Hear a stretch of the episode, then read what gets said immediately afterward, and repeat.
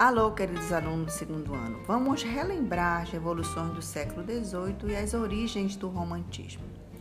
A burguesia, a classe social que iniciara sua trajetória ascendente na última fase da Idade Média, já reunira no século XVIII as condições necessárias para tornar-se a classe hegemônica em substituição à aristocracia.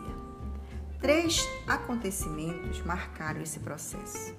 O primeiro, na Inglaterra, já no século anterior, a Revolução Gloriosa instituíra a Declaração de Direitos, que limitava os poderes do rei, submetendo ao parlamento.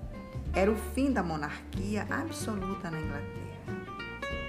O segundo, por volta de 1750, iniciou-se na Inglaterra a chamada Revolução Industrial, que se alastraria pela Europa ao longo do século XIX.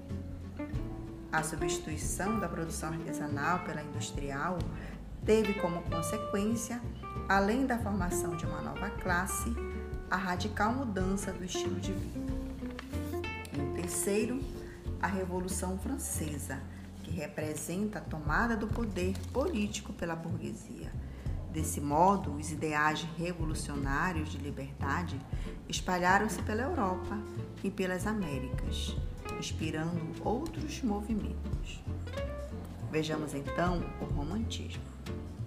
O romantismo, lentamente gestado no século XVIII, foi a primeira manifestação artística do mundo burguês.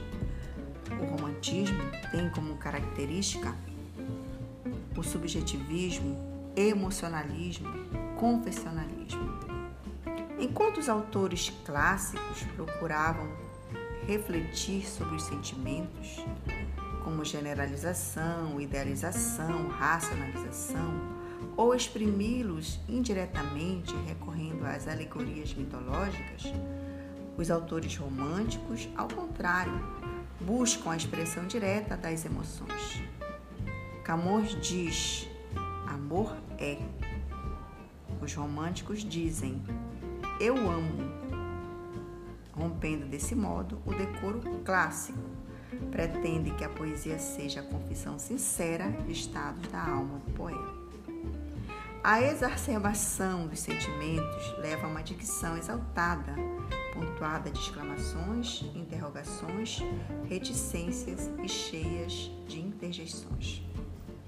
Já o pessimismo, frequentemente encontrado nas obras românticas, exprime atitudes negativas em relação à vida. O individualismo e o egocentrismo adquirem traços doentios de inadaptação. E por fim, o escapismo, que é o tédio de viver, também chamado de mal do século, conduz a diversas formas de fuga da realidade. Essa fuga passa a ser expressa em narrativas de aventuras ambientadas em lugares exóticos ou em passado misterioso, em narrativas fantásticas envolvendo o sobrenatural, no culto da imaginação, tendo como pano de fundo os ambientes noturnos e o desejo da morte como última solução para o indivíduo.